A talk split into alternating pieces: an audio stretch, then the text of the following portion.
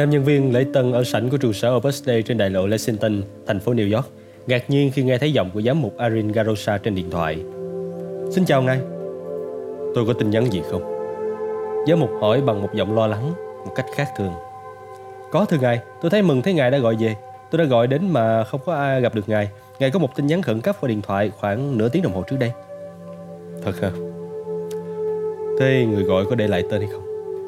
Ông có vẻ nhẹ cả người khi nghe tin đó. Không thưa ngài, họ chỉ để lại số thôi. Mã 33, đó là mã của nước Pháp đúng không? Dân thưa ngài, đó chính là mã của Paris. Người gọi nhắn lại rằng ngài rất cần liên lạc với họ ngay lập tức. Cảm ơn, tôi đang chờ cuộc gọi này. Arin Garosa nhanh chóng cúp máy. Trong khi gác ống nghe, nhân viên lễ tân tự hỏi tại sao đường dây điện thoại của Arin Garosa lại lạo xạo đến thế. Thời gian biểu hàng ngày của giám mục cho thấy ông đang ở New York trong tuần này, nhưng có vẻ như ông đang ở tận đầu bên kia thế giới. Người phục vụ nhún vai. Trong những tháng gần đây, giám mục Arin Garosa hành xử rất kỳ lạ. Máy di động của ta chắc đã không nhận được tin.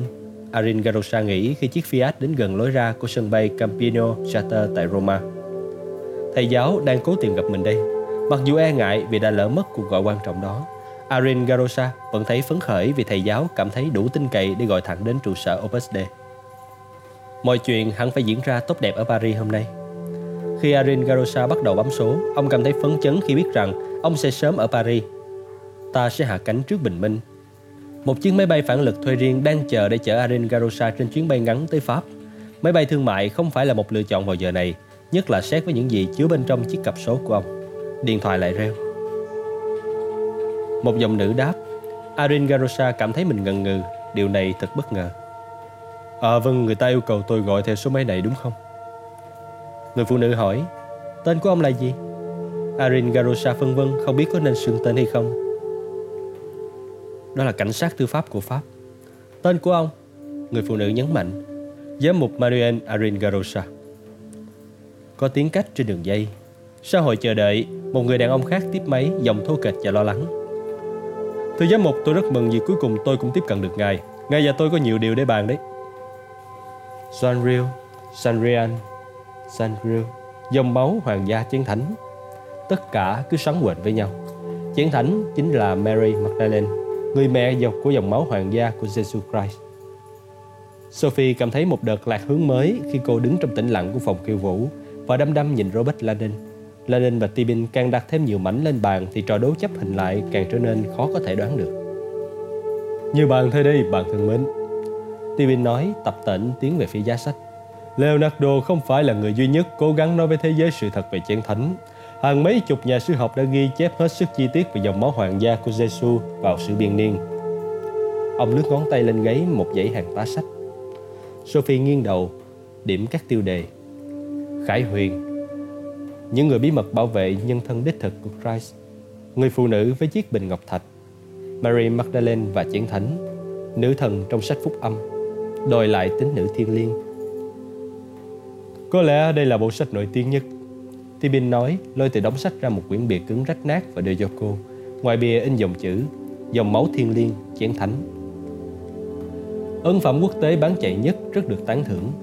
Sophie ngước mắt lên, ấn phẩm quốc tế bán chạy nhất Sao tôi chưa bao giờ nghe nhắc đến nó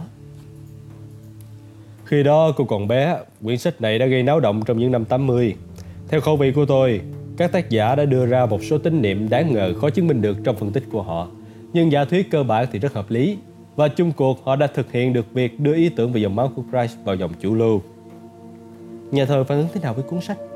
Bị xúc phạm, tất nhiên là thế Nhưng điều đó không có gì là bất ngờ Nói cho cùng, đó là bí mật mà Vatican cố chung vùi vào thế kỷ thứ tư.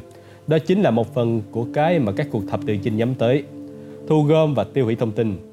Mối đe dọa từ Mary Magdalene đối với những người của giáo hội sơ khởi ẩn chứa sự phá hủy tiềm tàng. Bà không chỉ là người phụ nữ được Giêsu ký thác nhiệm vụ thành lập giáo hội, mà còn là bằng chứng vật thể rằng vị Thiên Chúa mới tấn phong của nhà thờ đã sinh ra dòng máu trần tục Giáo hội để tự bảo vệ chống lại sức mạnh của Magdalene đã bôi nhọ vĩnh viễn hình ảnh của bà như một gai điếm và chôn vùi những bằng chứng về cuộc hôn phối giữa Christ và bà. Do đó đã tháo ngòi nổ bất cứ lại tuyên bố nào về việc Christ có một huyết thống vẫn tiếp tục tồn tại và là một nhà tiên tri trần tục. Sophie ngước nhìn Landon, ông gật đầu. Sophia, nhưng bằng chứng lịch sử khẳng định điều này là rất nhiều. Tôi phải thừa nhận rằng những điều khẳng định nói trên là kinh khủng, nhưng cô nên biết rằng giáo hội có những động cơ rất mạnh mẽ để tiến hành sự che giấu này. Họ tất không thể đồng tồn tại sau khi công chúng biết là có một huyết thống từ Christ. Một người con của Jesus sẽ hủy hoại ý niệm về tính thiên giới của Christ và do đó hủy hoại tất cả nhà thờ Thiên Chúa giáo vốn tự xưng là nguồn mạch duy nhất.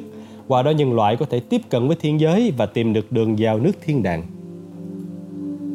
Bông hoa năm cánh Sophie nói đột nhiên chỉ vào gáy một quyển sách của Tibin hệt như hoa văn khảm trên chiếc hộp bằng gỗ hồng mộc. Tibin liếc nhìn Landon, nhán miệng cười. Cô ấy thật là có con mắt rất tình đời. Đó là biểu tượng của tu viện Sion để chỉ chén thánh Mary Magdalene.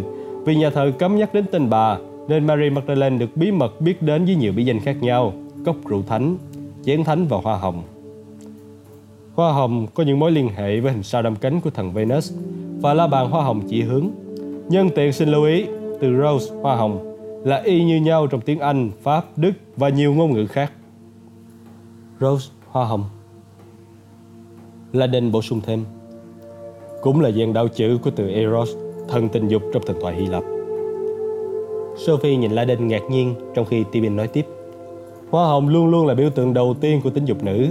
Trong tục lệ thời nữ thần thời Nguyên Thủy, năm cánh hoa đại diện cho năm chặng đường trong cuộc đời người nữ. Ra đời, bắt đầu có kinh, làm mẹ, mãn kinh và chết. Thời nay, liên hệ với một bông hoa đang nở với đặc tính đàn bà được nhìn nhận dưới góc độ thị giác nhiều hơn. Có lẽ nhà ký tường học có thể giải thích điều này rõ hơn tôi. Robert ngập ngừng, một khoảnh khắc dài. Ôi trời, người Mỹ các bạn thật hay cả thiện. Điều này đều làm cho Robert lúng túng là một việc một bông hoa đang nở giống như bộ phận sinh dục của nữ giới. Đóa hoa tuyệt diệu mà từ đó toàn nhân loại bước vào thế giới. Và nếu cô đã dùng từng xem bất kỳ bức tranh nào của Georgia O'Keeffe, cô sẽ biết chính xác tôi đang nói gì. Vấn đề ở đây là tất cả những cuốn sách này đều chứng minh cùng một lời khẳng định mang tính lịch sử. La Đình nói và chỉ về phía giá sách rằng Jesus là một người cha ư? Sophie vẫn không chắc chắn lắm. Phải, và rằng Mary Magdalene đã mang thai giọt máu hoàng gia của người. Tu viện Sion đến nay vẫn thờ Mary Magdalene như một nữ thần, chén thánh, hoa hồng và thánh mẫu. Sophie bỗng hồi tưởng lại nghi thức diễn ra trong tầng hầm. Theo tu viện Sion, Mary Magdalene có mang vào chính thời điểm mà Jesus bị đóng đinh cầu rút. Vì sự an toàn của đứa con chưa được ra đời, bà không còn cách lựa chọn nào khác là phải trốn khỏi đất thánh. Với sự giúp đỡ của người bác đáng tin cậy của Jesus, Joseph, Joseph xứ Arimathea, Mary Magdalene đã bí mật tới Pháp rồi lấy tên là Gon. Bà tìm thấy một nơi trú ẩn an toàn trong cộng đồng người Do Thái – Chính tại đây, trên đất Pháp, bà đã sinh ra một bé gái đặt tên là Sarah. Sophie ngước lên. Họ thực sự biết tên của đứa trẻ ư? Còn hơn thế nữa, những người Do Thái bảo vệ Magdalene và Sarah đã ghi chép hết sức tỉ mỉ cuộc sống của họ. Hãy nhớ rằng, con của Magdalene thuộc dòng dõi các vua của người Do Thái, David và Solomon. Vì lý do đó, người Do Thái ở Pháp coi Magdalene là thuộc hoàng tộc thiên liêng và tôn thờ bà như là tổ mẫu dòng máu hoàng gia của các vị vua. Vô số học giả thời đó đã ghi chép về thời kỳ Mary Magdalene ở Pháp, bao gồm các sự ra đời của Sarah và gia phả sau này. Có cả cây gia hệ của Jesus Christ ư? Đúng thế, và nó là một trong những nền tảng của tài liệu Sanrio, một bản phả hệ hoàn chỉnh về con cháu dòng dõi của Christ. Nhưng một bản phá hệ trên cơ sở tài liệu về dòng dõi của Christ thì có ích gì cơ chứ? Nó không thể là bằng chứng các nhà sử học không thể khẳng định tính xác thực của tài liệu. Timin cười tủm tỉm. Không nhiều hơn mức mà họ có thể khẳng định là xác thực trong kinh thánh đâu. Nghĩa là Nghĩa là lịch sử bao giờ cũng được viết bởi những kẻ chiến thắng. Khi hai nền văn hóa va chạm vào nhau, người thua cuộc sẽ bị xóa bỏ và kẻ chiến thắng sẽ viết những cuốn sách lịch sử, những cuốn sách vinh danh sự nghiệp của chính họ và miệt thị kẻ thù bị chinh phục. Như Napoleon đã có lần nói rằng, Lịch sử là gì nếu không phải là một thứ ngụ ngôn được thỏa thuận? Do bản chất của nó, lịch sử bao giờ cũng là bản tường trình thiên lệch về một phía. Sophie chưa bao giờ ghi về lịch sử theo cách đó. Tài liệu Sanrio chỉ đơn giản kể nốt phía kia của câu chuyện về Christ. Cuối cùng, việc bạn tin phía nào của câu chuyện sẽ lại là vấn đề của đức tin và khảo sát cá nhân. Nhưng dù gì thì thông tin này cũng đã tồn tại. Những tài liệu Sanrio gồm hàng chục ngàn trang, các bản tường trình của những nhân chứng về kho báu Sanrio mô tả rằng nó được chở trong bốn chiếc hòm lớn. Nghe đồn trong các hòm đó là những tài liệu thuần túy, hàng ngàn trang chưa bị sửa đổi từ thời tiền Constantine do các đệ tử ban đầu của Jesus viết. Họ tôn kính người như một bậc thầy và nhà tiên tri hoàn toàn nhân bản. Cũng theo lời đồn đại thì một phần của kho báu là tài liệu Q huyền thoại, một bản thảo chép tay mà cả Vatican cũng thừa nhận họ tin là đang tồn tại. Người ta cho rằng đó là một quyển sách ghi những lời răng dạy của Giêsu, có thể do chính tay người viết ra. Là do đích thân Christ viết.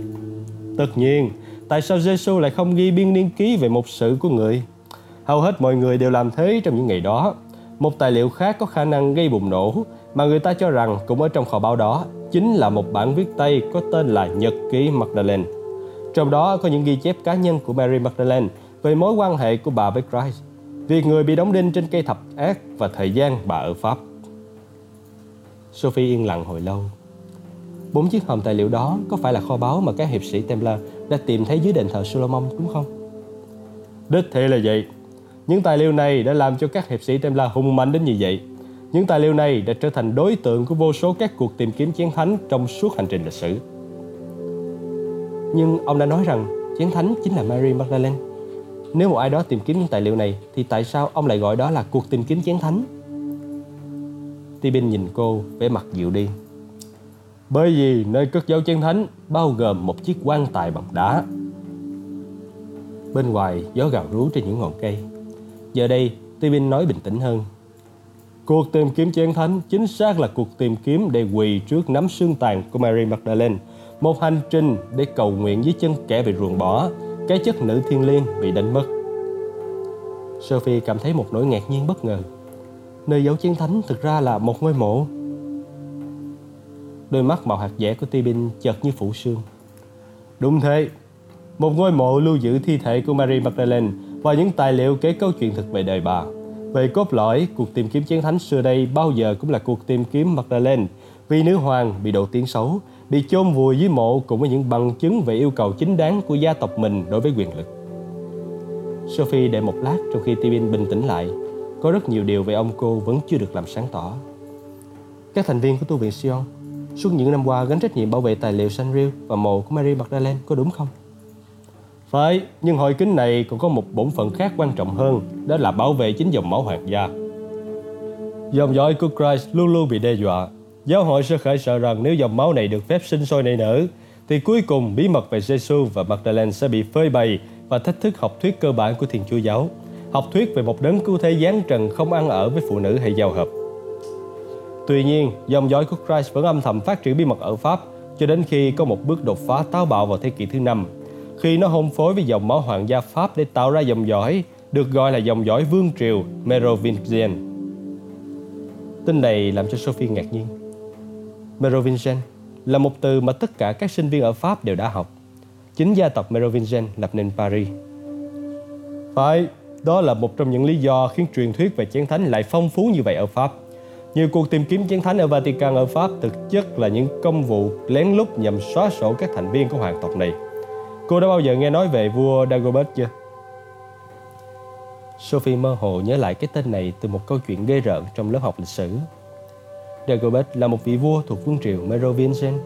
Ông bị đâm vào mắt trong lúc đang ngủ.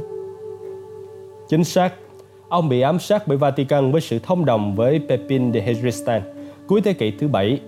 Với vụ mưu sát Dagobert, dòng họ Merovingian hầu như bị tuyệt diệt.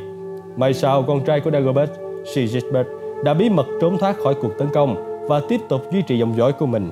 Sau này, dòng dõi đã sản sinh ra Godefroy de Bouillon, người sáng lập tu viện Sion. Cũng chính con người này đã ra lệnh cho các hiệp sĩ tên là thu hồi lại tài liệu Sanrio từ bên dưới đền thờ Solomon và do vậy, cung cấp bằng chứng về mối liên hệ, kế thuyền của dòng họ Merovingian với Jesus Christ. Tibin gật đầu trong một tiếng thở dài. Thư viện Sion hiện nay có một nhiệm vụ rất quan trọng. Trách nhiệm của họ có ba phần. Hội kính này phải bảo vệ tài liệu Sanrio. Họ phải bảo vệ ngôi mộ của Mary Magdalene và tất nhiên Họ cũng phải nuôi dưỡng và bảo vệ dòng dõi của Jesus Christ. Số ít ỏi thành viên của dòng dõi hoàng gia Merovingian còn sống sót cho đến ngày nay. Lời của ông lơ lửng trong khoảng không rộng lớn và Sophie cảm thấy một rung động kỳ lạ như thể một thứ chân lý mới đang dội vào đến tận xương cốt cô. Những hậu duệ của Giêsu còn tồn tại cho đến ngày nay. Tiếng ông cô lại như đang thì thầm bên tay cô. Công chúa, ta phải nói cho cháu sự thật về gia đình cháu. Sophie cảm thấy rùng mình, dòng máu hoàng tộc. Cô không thể tưởng tượng được. Công chúa Sophie. Thưa ngài lên, tiếng người hầu nam vang lên lạo xạo qua hệ thống thông tin nội bộ trên tường và Sophie giật nảy người. Ngài có thể gặp tôi trong bếp một lát được không? Tibin cao mặt vì sự chen ngang không đúng lúc này. Ông đi tới hệ thống thông tin nội bộ và ấn nút. Remy, anh biết đây, tôi đang bận với khách. Nếu đêm nay chúng tôi cần gì khác nữa thì nhà bếp chúng tôi sẽ tự phục vụ. Cảm ơn anh và chúc anh ngủ ngon. Chỉ một lời với ngài thôi trước khi tôi lui thưa ngài, nếu ngài vui lòng. Tibin cầu nhàu và ấn nút. Vậy thì nhanh lên đi Remy. Chỉ là vấn đề trong nhà thôi thưa ngài, không đáng để các vị khách phải nghe. Tibin có vẻ hoài nghi. Bộ không thể để đến sáng mai được ư? Không thưa ngài, câu hỏi của tôi không mất đến một phút đâu. Tibin tròn mắt nhìn Landon và Sophie. Thỉnh thoảng tôi cứ tự hỏi không biết ai đang phục vụ ai đây. Tôi sẽ đến ngay Remy, tôi có thể mang đến cho anh cái gì không? Chỉ cần được giải phóng khỏi áp bức thôi, thưa ngài. Remy, anh biết rằng món steak của anh là lý do duy nhất để anh vẫn làm việc cho tôi mà. Sophie cảm thấy trống rỗng khi lắng nghe tiếng mạch lách cách của Tibin nhỏ dần trong hành lang. Tê dại, cô quay lại và đối mặt với Landon trong phòng khiêu vũ vắng tanh. Ông lắc đầu như thể đọc thấy ý nghĩ của cô. Không, Sophie. Cũng ý nghĩ đó đến trong đầu tôi khi tôi hiểu ra rằng ông cô cũng ở trong thư viện Sion và cô nói rằng ông muốn nói cho cô nghe một bí mật về gia tộc. Nhưng điều đó là bất khả. Sonia không phải là một họ thuộc hệ Merovingian. Sophie không biết chắc mình nên cảm thấy nhẹ nhõm hay thất vọng. Trước đó, Laden có hỏi qua một câu không bình thường về cái tên thầy con gái của mẹ cô, Chauvel. Bây giờ cô mới hiểu tại sao ông hỏi vậy. Còn cái tên Chauvel, cô hỏi một cách lo lắng. Ông lại lắc đầu. Tôi rất tiếc, tôi biết điều đó sẽ đáp lại một vài câu hỏi cho cô. Chỉ có hai nhánh trực hệ của dòng họ Merovingian là còn duy trì. Hai họ đó là Plantet và Saint Clair. Cả hai tộc này vẫn sống lẫn trốn, có lẽ là dưới sự che chở của tu viện Sion.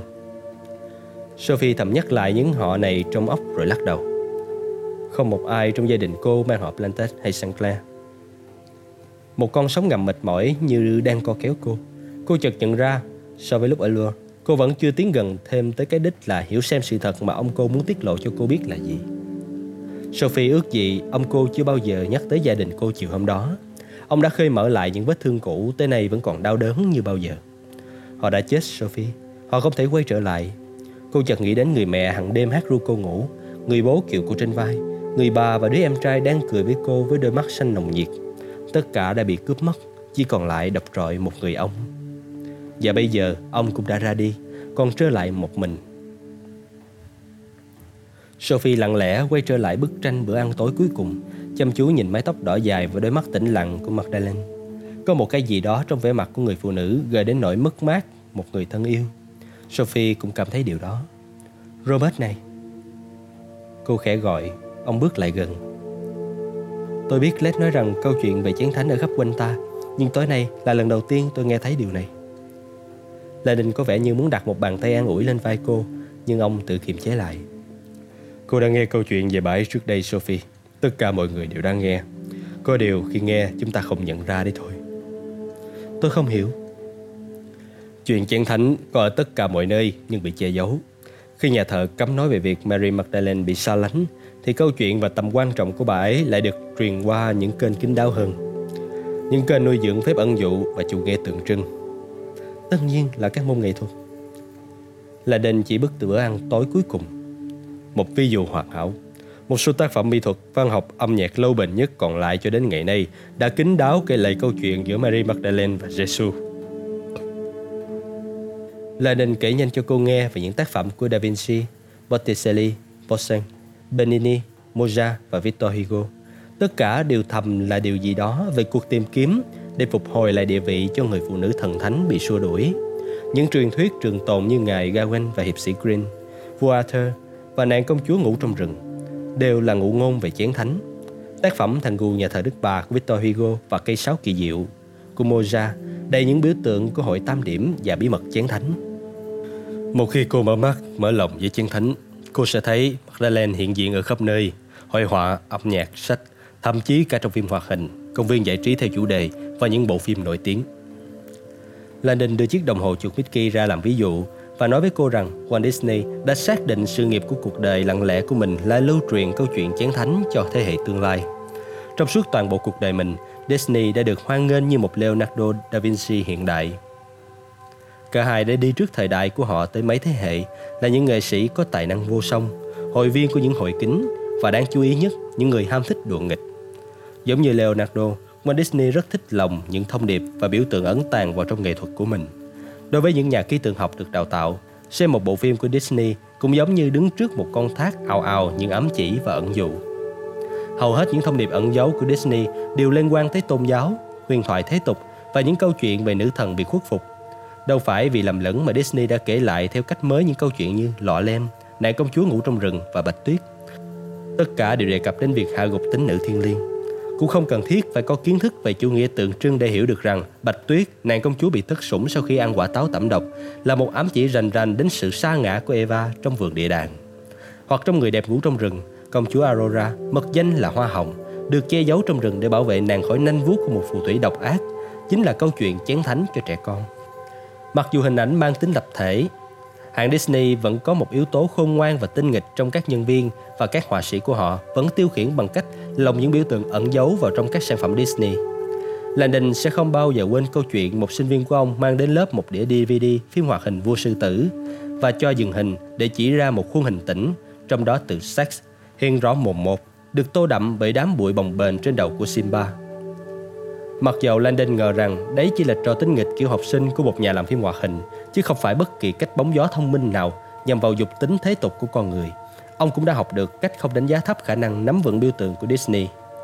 Nàng tiên cá là một tấm thảm hút hồn với những biểu tượng tâm linh liên quan với giới nữ thần một cách cụ thể, đến nỗi không thể là trùng hợp ngẫu nhiên. Lần đầu tiên xem nàng tiên cá, Landon đã thực sự hức lên thành tiếng khi nhận thấy bức tranh trong ngôi nhà dưới nước của Ariel không phải là gì khác ngoài tác phẩm Magdalene sám hối của họa sĩ Georges de la Tour thế kỷ 17. Một sự tôn vinh trứ danh dành cho Mary Magdalene. Một nét trang trí phù hợp vì bộ phim dài 90 phút này hóa ra là một tác phẩm collab với những biểu tượng rành rành quy chiếu về tính thần thánh bị tước đoạt của những Izzy, Eva, Pisces và lặp đi lặp lại nhiều lần. Mary Magdalene, tên của nàng tiên cá, Ariel, có những ràng buộc chặt kẽ với tính nữ thiên liêng và trong sách Quisea, nó đồng nghĩa với thánh địa bị bao vây. Tất nhiên, mái tóc đỏ mềm mại của nàng tiên cá chắc chắn cũng không phải là sự trùng hợp ngẫu nhiên đâu. Tiếng nạn lách cách của Tibin trong hành lang tiến lại gần. Bước chân ông nhanh nhẹn một cách không bình thường. Khi chủ nhân bước vào phòng làm việc, vẻ mặt của ông nghiêm nghị. Anh nên có lời giải thích Robert à. Anh đã không trung thực với tôi. Tibin lạnh lùng nói. Tôi bị oan Lee. Ngài biết rõ con người tôi mà. Tôi không phải là hạng giết người. Landon nói, cố gắng giữ bình tĩnh. Giọng Tibin không hề dịu đi. Robert, anh đang trên TV, lại chúa, anh có biết nhà chức trách đang truy lùng anh hay không? Anh đã lạm dụng lòng tin của tôi. Tôi rất ngạc nhiên là anh nỡ đặt tôi vào tình thế nguy hiểm bằng cách đến đây và đòi tôi nói lan man về chén thánh để anh có thể ẩn nấu trong nhà tôi. Tôi không có giết ai cả. Jack Sonnier đã chết và cảnh sát nói rằng anh làm điều đó. Một người đóng góp cho nghệ thuật như vậy mà. Tibin nói, có vẻ buồn bã. Thưa ngài, người hầu lúc nãy xuất hiện, đứng ngay sau Tibin trong khung cửa phòng làm việc, cánh tay khoanh lại. Tôi sẽ chỉ cho họ lối ra chứ. Để cho tôi. Tibin tập tễnh bước ngang qua phòng làm việc, mở khóa một loạt cánh cửa kính lớn. Cửa mở chúng ra một bãi cỏ cạnh nhà. Hãy lấy xe của anh về đi đi. Sophie không hề nhúc nhích. Chúng tôi có thông tin về Clef Devaux, viên đá đỉnh vòm của tu viện Sion. Tibin nhìn cô chậm chậm trong vài giây và cười giễu cợt. Một mánh khóe dứt giác hả? Robert biết tôi đã tìm kiếm nó như thế nào. Cô ấy nói thật đi. Đó là lý do tại sao chúng tôi đến gặp ngài tối nay Để nói cho ngài biết về viên đá đỉnh vòm Người quản gia xen vào Đi đi, kéo tôi sẽ gọi nhà chức trách La Đinh thì thầm Lết, chúng tôi biết nó ở đâu mà Tibin hơi ngập ngừng Remy cứng cỏi dấn bước ngang qua căn phòng Đi ngay, kéo tôi buộc phải Remy, Hãy đi riêng chúng tôi một lát đi. Người phục vụ há hốc mồm. Nhưng mà thưa ngài, tôi buộc phải phản đối những người này. Tôi sẽ xử lý việc này. Steven chỉ ra phía hành lang. Sau một lát im lặng sự sốt, Remy lủi ra như một con chó bị xua đuổi. Làn gió mát nhẹ buổi tối ùa vào qua cánh cửa mở rộng. Tibin quay lại phía Sophie và Landon, vẻ mặt vẫn cảnh giác. Tốt hơn là hãy biết điều, các bạn biết gì về viên đá định vật. Trong bụi cây dày bên ngoài phòng làm việc của Tibin, Silas nắm chặt khẩu súng lục và nhìn chằm chằm qua cửa kính. Chỉ cách đây một lát thôi, hắn đã đi vòng quanh ngôi nhà và thấy Landon cùng người phụ nữ đang trò chuyện bên trong phòng làm việc rộng thênh thang. Trước khi hắn kịp vào trong, một người đi nạn đã bước vào, lớn giọng với Landon, mở cửa và yêu cầu các vị khách rời đi. Sau đó, người phụ nữ nhắc tới viên đá đỉnh vòm và tất cả mọi sự đã thay đổi. Tiếng quát tháo biến thành những tiếng thầm thì, bầu không khí dịu xuống và những cánh cửa kính mau chóng được đóng lại. Bây giờ, ngồi co ro trong bóng tối, Silas dòm qua cánh cửa. Viên đá đỉnh vòm ở đâu đó trong ngôi nhà này. Silas có thể cảm thấy điều đó vẫn trong bóng tối. Hắn nhích lại gần cửa kính, háo hức nghe xem họ đang nói chuyện gì. Hắn sẽ để cho họ 5 phút nếu họ không hé lộ nơi họ giấu viên đá đỉnh vòm, Silas sẽ phải vào và thuyết phục họ bằng vũ lực. Bên trong phòng làm việc, Silas có thể thấy thái độ hoang mang của người chủ. Đại sư, rõ nhé. Tibin tắt nghẹn, ông nhìn Sophie. Sophie gật đầu, thấy rõ vẻ bị sốc trong mắt ông. Nhưng cô không cách nào biết được điều đó sao? Jacques Sonier là ông tôi. Tibin loạn choạng lùi lại trên đôi nạn, phóng một cái nhìn về phía Landon. Ông này gật đầu. Tibin quay trở lại phía Sophie. Thưa cô Neville, tôi không còn biết nói sao nếu quả thực là thế. Thì tôi xin thành thật chia buồn với cô. Tôi xin thú thực rằng trong cuộc tìm kiếm của mình, tôi đã lên danh sách những người ở Paris, những người mà tôi nghĩ có thể dính líu tới tu viện Sion. Jacques Sonia cũng trong danh sách này cùng với nhiều người khác. Nhưng là đại sư, cô nói vậy ư, thì thật là khó lường. Tibin im lặng một lát và sau đó lắc đầu. Nhưng mà vẫn chưa rõ ràng lắm. Thậm chí nếu ông cô là đại sư của tu viện Sion và chính bản thân ông đã tạo ra viên đá đỉnh vòm thì ông cũng sẽ không bao giờ nói cho cô biết cách làm thế nào để tìm thấy nó.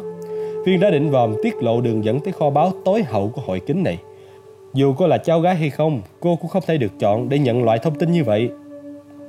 Ông Sonia đang hấp hối khi ông truyền lại thông tin này. Thật sự thì ông chẳng còn mấy lựa chọn đâu. Landon nói Nhưng mà ông ấy không cần lựa chọn Cô ba đại sư khác cũng biết về bí mật này. Đó là cái hay trong hệ thống của họ. Khi một trong ba người đó lên chức đại sư, Họ sẽ bổ nhiệm một pháp quan mới Và cùng chia sẻ bí mật về viên đá đỉnh vòm. Tôi đoán là ông không xem toàn bộ bản tin phát thanh rồi. Cùng với ông tôi, Ba người Paris lỗi lạc khác cũng đã bị sát hại hôm nay. Tất cả đều theo cùng một cách. Tất cả đều có vẻ như đã bị tra hỏi. Cầm tia binh chạy xuống. Và cô nghĩ họ là Những pháp quan. Nhưng bằng cách nào, Một tên sát thủ không cách nào biết được nhân thân Của tất cả bốn thành viên đứng đầu Tu viện Sion Hãy xem tôi đây, Tôi đã tìm kiếm họ hàng thập kỷ nay Và tôi thậm chí không biết tên một thành viên nào của Tu viện Sion Thật khó có thể tin rằng cả ba pháp quan và đại sư lại có thể bị phát hiện và giết trong cùng một ngày. Tôi không tin rằng thông tin này được thu thập chỉ trong một ngày đâu. Nó có vẻ giống như một cú, một vụ đã được lên kế hoạch cẩn thận. Đó là một kỹ thuật chúng tôi thường dùng để đánh những nghiệp đoàn tội phạm có tổ chức. Nếu DCBJ muốn xóa sổ một băng nào đó, họ sẽ lặng lẽ nghe ngóng và theo dõi trong nhiều tháng liền, xác định tất cả những tên đầu sỏ, rồi sau đó mới vào cuộc và bắt cả bọn cùng một lúc. Đó là chặt đầu, không còn thủ lĩnh, băng sẽ hỗn loạn và để lộ những thông tin khác. Có thể là một kẻ nào đó đã kiên nhẫn theo dõi thư viện Sion và sau đó mới tấn công với hy vọng những người đứng đầu sẽ tiết lộ nơi giấu viên đá đỉnh vòm. Tibin có vẻ chưa tin. Nhưng mà những thành viên khác sẽ không bao giờ nói họ đã thề giữ bí mật, thậm chí cả khi đối mặt với cái chết. Chính xác, nghĩa là nếu họ không tiết lộ bí mật và họ bị giết thì viên đá đỉnh vòm sẽ bị mất vĩnh viễn. Và cùng với nó là cả chiến thánh. Thân hình Tibin như trao đảo với trọng lượng của những lời của Landon rồi như thể quá mệt mỏi đến hứng lâu hơn nữa Ông buông mình trên chiếc ghế Nhìn chăm chăm ra ngoài cửa sổ Sophie bước tới, giọng êm dịu Xét tình thế gây go của ông tôi Rất có thể là trong hoàn toàn tuyệt vọng Ông đã cố gắng truyền lại bí mật cho một ai đó ngoài hội kính của mình Một ai đó mà ông nghĩ là mình có thể tin cậy được trong gia đình ông Mặt Tibin tái đi Nhưng mà cây kê có khả năng tấn công phát hiện được nhiều như vậy về những người trong hội kính đó. Chỉ có thể là một thế lực. Việc thâm nhập kiểu này chỉ có thể tiến hành bởi kẻ thù lâu đời nhất của tu viện Sion. Là đền ngước lên. Là giáo hội sao? Còn ai khác chứ? Roma cũng tìm kiếm chiến thánh suốt nhiều thế kỷ nay mà. Sophie hoài nghi. Ông nghĩ là giáo hội đã giết ông tôi sao? Đây không phải là lần đầu tiên trong lịch sử giáo hội giết người để tự bảo vệ. Nhưng tài liệu đi kèm với chiến thánh là thùng thuốc nổ và giáo hội muốn hủy chúng từ bao lâu nay rồi. Lenin cũng thấy khó chấp nhận giả thuyết của Tibin rằng giáo hội đã trắng trợn giết người để giành được những tài liệu này. Đã từng gặp giáo hoàng mới và nhiều vị trong số các hồng y giáo chủ, là đền biết họ là những con người tâm linh sâu sắc, họ không bao giờ dung túng thủ đoạn ám sát. Bất kể cái được mất là gì. Sophie dường như cũng nghĩ vậy. Không có khả năng những thành viên này bị giết bởi một kẻ nào đó bên ngoài giáo hội sao? Một ai đó không biết chén thánh thực ra là cái gì? Chiếc chén của Chúa Giêsu nói cho cùng vẫn là một vật báo hấp dẫn. Chắc chắn những kẻ săn lùng báo vật đã từng giết người vì những thứ ít đáng giá hơn nhiều mà. Theo kinh nghiệm của tôi, con người ta sẵn sàng làm những điều ghê gớm hơn nhiều để tránh cái mà họ sợ hơn là để có cái mà họ mong muốn. Tôi cảm thấy sự tuyệt vọng trong cuộc tấn công này vào tu viện Sion. Lê à, lập luận này thật nghịch lý. Tại sao những thành viên của giới giáo sĩ Thiên Chúa Giáo lại mưu sát những thành viên của tu viện Sion trong nỗ lực tìm ra và phá hủy những tài liệu mà dù sao họ cũng tin là bằng chứng giả mạo? Tibin cười tủm tỉm. Tháp Nga của Harvard đã làm anh đâm ra khờ khạo rồi Robert. Phải, giới giáo sĩ Roma được Chúa ban cho niềm tin mãnh liệt. Và chính bởi điều này, tín ngưỡng của họ có thể vượt qua bất cứ cơn giông bão nào, kể cả những tài liệu phủ nhận tất cả mọi thứ mà họ tôn thờ. Nhưng phần còn lại của thế giới thì sao? Những người không được ban cho đức tin tuyệt đối.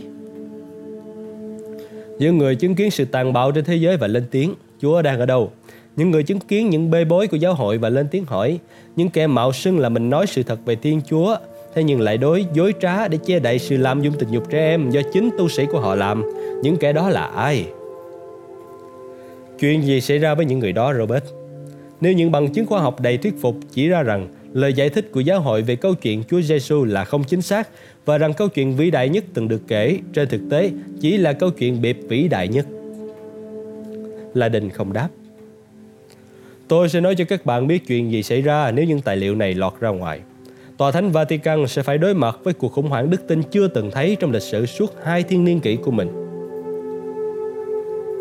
Sau hội yên lặng, Sophie nói, nhưng nếu giáo hội phải chịu trách nhiệm về cuộc tấn công này, thì tại sao đến bây giờ họ mới hành động? Sau bao nhiêu năm, tu viện Sion vẫn giấu kín những tài liệu sanh.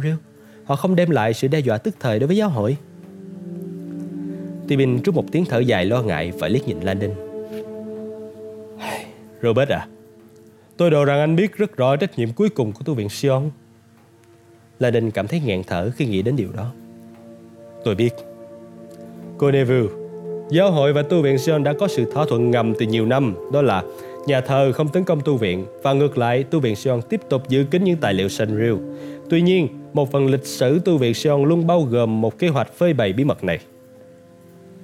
Đến một ngày cụ thể nào đó trong lịch sử, hội kính này sẽ dự định phá vỡ sự im lặng và hoàn tất thắng lợi cuối cùng của mình bằng cách phơi bày tài liệu Sanrio cho thế giới biết và lớn tiếng công bố câu chuyện thực sự về Jesus cho tất cả mọi người. Sophie đăm đăm nhìn ti binh trong yên lặng, Cuối cùng cô ngồi xuống Ông nghĩ rằng nghệ sắp đến sao Và giáo hội biết thế Chỉ là suy đoán mà thôi, Nhưng chắc chắn nó sẽ tạo động lực cho giáo hội tiến hành một cuộc tấn công tổng lực để tìm ra những tài liệu đó trước khi quá muộn. La Đình có cảm giác không dễ chịu khi Tibin có lý. Ông có nghĩ rằng giáo hội có khả năng phát hiện ra những bằng chứng về cái nghị đó của viện Sion hay không? Tại sao không cơ chứ? Nếu chúng ta cho rằng giáo hội có thể khám phá ra nhân thân của các thành viên của tu viện Sion, thì chắc chắn họ cũng có thể biết được kế hoạch này. Và thậm chí nếu không biết thời gian chính xác, thì sự dị đoan cũng có thể thắng thế ở họ. Dị đoan? Theo lời nói tiên tri, thì hiện nay chúng ta đang ở trong một thời kỳ của những thay đổi lớn lao.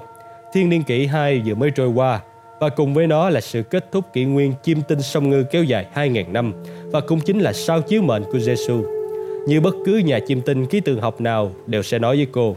Lý tưởng của cung sông ngư tin rằng con người cần phải được chỉ báo những điều cần làm bởi những quyền lực cao hơn vì con người không có khả năng tự suy nghĩ. Do đó, kỷ nguyên sông ngư là thời kỳ của lòng nhiệt thành tôn giáo. Tuy nhiên bây giờ chúng ta đang bước vào kỷ của cung Bảo Bình, người mang nước. Lý tưởng cung này cho rằng con người sẽ biết được sự thật và có khả năng tự suy nghĩ cho bản thân. Sự thay đổi về hệ tư tưởng đó rất lớn và ngay bây giờ sự thay đổi ấy đang diễn ra. Lê Đình cảm thấy rùng mình. Lời tiên tri của các chim tinh chưa bao giờ giành được nhiều sự quan tâm hay tín nhiệm của ông, nhưng ông biết có những người trong giáo hội rất tin tưởng nó. Giáo hội gọi giai đoạn chuyển đổi này là ngày tận cùng. Sophie có vẻ hoài nghi. Giống như tận thế sao? Giống như là những sự kiện trong sách Khải Huyền? Không, đó là một quan niệm sai lầm thông thường. Có nhiều tôn giáo nói đến ngày tận cùng. Nó không chỉ sự tận thế mà chỉ sự kết thúc kỷ nguyên hiện tại của chúng ta, kỷ nguyên sông ngư. Bắt đầu từ khi Christ ra đời, kéo dài 2.000 năm và tàn lụi vào lúc chuyển giao thiên niên kỷ. Bây giờ khi chúng ta đã bước vào kỷ nguyên bảo bình, ngày tận cùng đã đến. Nhiều nhà sư học về chén thánh tin rằng nếu tu viện Sion quả thực định công bố sự thật, thì thời điểm này trong lịch sử sẽ là thời điểm thích hợp mang ý nghĩa tượng trưng. Hầu hết các học giả nghiên cứu về tu viện Sion, trong đó có cả tôi, đã đoán trước rằng thời điểm hội kính này công bố sự thật sẽ trùng khích với sự chuyển giao thiên niên kỷ. Hiển nhiên là điều đó đã không xảy ra. Phải thừa nhận rằng lịch Roman không khớp hoàn toàn với lịch chim tinh, cho nên có một vùng mơ hồ nào đó trong tiên đoán này. Tôi không biết là bây giờ giáo hội đã có thông tin nội bộ về ngày giờ chính xác chưa, hay chỉ lo sợ vì lời tiên tri của các nhà chiêm tinh. Dù sao đi nữa, nó vẫn là phi vật chất.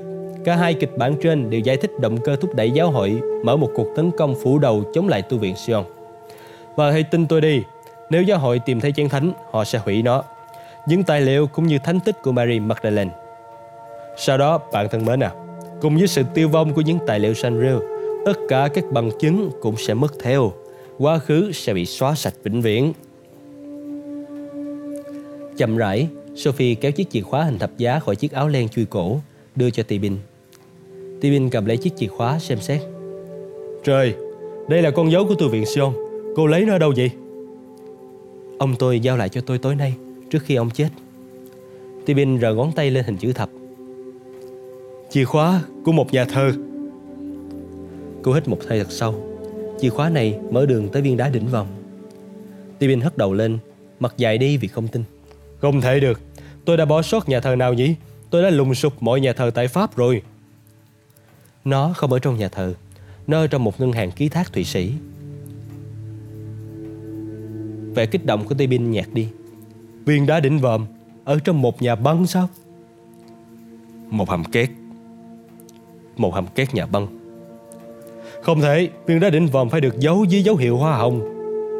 Đúng vậy nó được đựng trong một cái hộp bằng gỗ hồng mộc có khắc bông hồng năm cánh. Tibin như bị sét đánh. Anh đã nhìn thấy viên đá đỉnh vòm rồi sao?